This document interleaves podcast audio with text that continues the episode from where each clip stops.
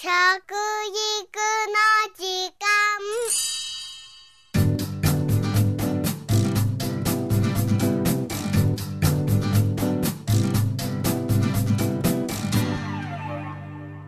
服部幸男です。食育の時間ポッドキャスト。今回はお弁当のお話をしましょうね。先日私の学校でバランス弁当コンテストというのが行われました。農林水産省の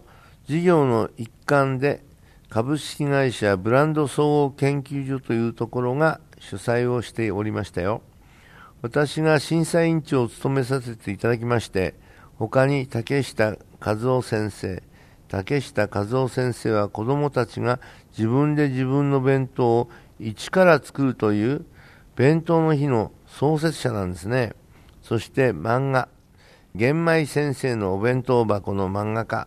魚戸治さんなどが審査委員を務めましたよ。コンテストの課題は食事バランスガイドをもとにしたバランスのいいお弁当そして見た目の良さ作る楽しさ味わう楽しさを総合的に合わせ持ったもの、えー、お弁当の中身なんですけどねやっぱり綺麗なお弁当でしたね。やっぱり地元のものを使ったりあと前の日ね、えー、作ったものをお弁当箱に詰めてる、ね、朝、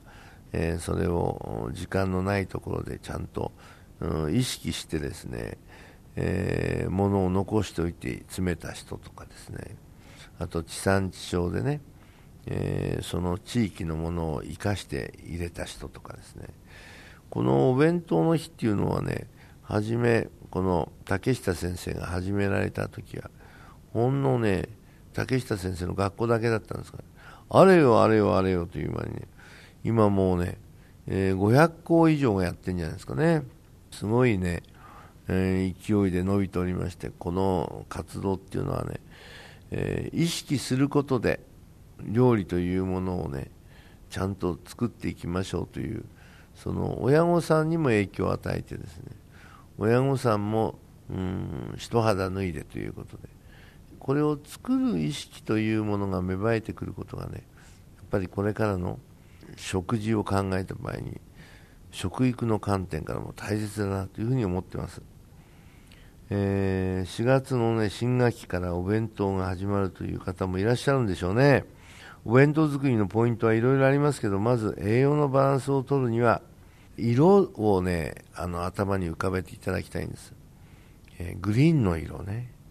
赤い色ね。そして黄色い色白い色そして黒い色。このね5つの色の今入れ物ができてるんですよね。まあ皆さんなければねそれを意識してその1つの入れ物に1種類だけね、青い入れ物っていうのにはもう野菜入れればいいわけですからね。で赤い入れ物の中には人参とかね野菜の中でも赤い人参そういうものを入れて逆にお肉とかそういうのは赤い方に入れてですね野菜は全部赤だろうがね青だろうが黄色だろうがですねみんな青い入れ物に入れちゃう方。こういうことも言えるんでまあ、それはこの皆さんの考え方だと思います、えー、工夫をねぜひそういうことでしていただければなというふうに思うんですけどね。そして食べる量なんですけどもねこれはねお腹いっぱい食べちゃうと太っちゃうかなっていうのがあるんですけどお弁当はねご飯をねもっと食べましょうという運動にもつなげておりましたので大体全体の中の3分の2がお弁当としてはご飯が入っていることが大事なんですね。うん僕の子供の頃なんていうのはね5分の4がご飯でしたね。で真ん中にね梅干しがあって日の丸弁当で。おかずがね5分の1しか入ってないですね。ところがこのところねまあおかずの方が多いお弁当が増えてきたんですね。やっぱりそれはねおかずを取りすぎてますね、うん、もっともっと我々質素なね食生活も大切ですよ。その方が体のためにいいんですから。意識していただきたいと思いますね。弁当男子といって、えー、男性もですね自分でお弁当を作ってくる人が増えてるんですね、うん、誰作ったの？僕ですみたいなね、うん。うん、そういうあの男性を見るとなんか女性がねあなんか作ってあげなきゃっていう気持ちになるからそれはそれでねまたちょっと別の話になってしまいますけどこういうのも大事かもしれませんね。できれば中学生以上は自分で作るということが大切ですよ。家族と一緒に創意工夫して作ればまさに食育になりますよ。そして自分の分と一緒にお父さんお母さんなど家族の分も作ってあげられるといいですよね。お弁当を作ることで学ぶことはいっぱいあるんです。食べることの大切さ食事を作ることの大切さそして食材に関する知識や地元で採れたものを使うという地産地消まで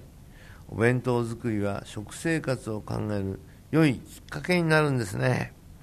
何より、えー、経済的ですし安全安心健康につながりますね。朝ちょっと大変かもしれませんがそれ以上の充実感が必ずあると思いますよ。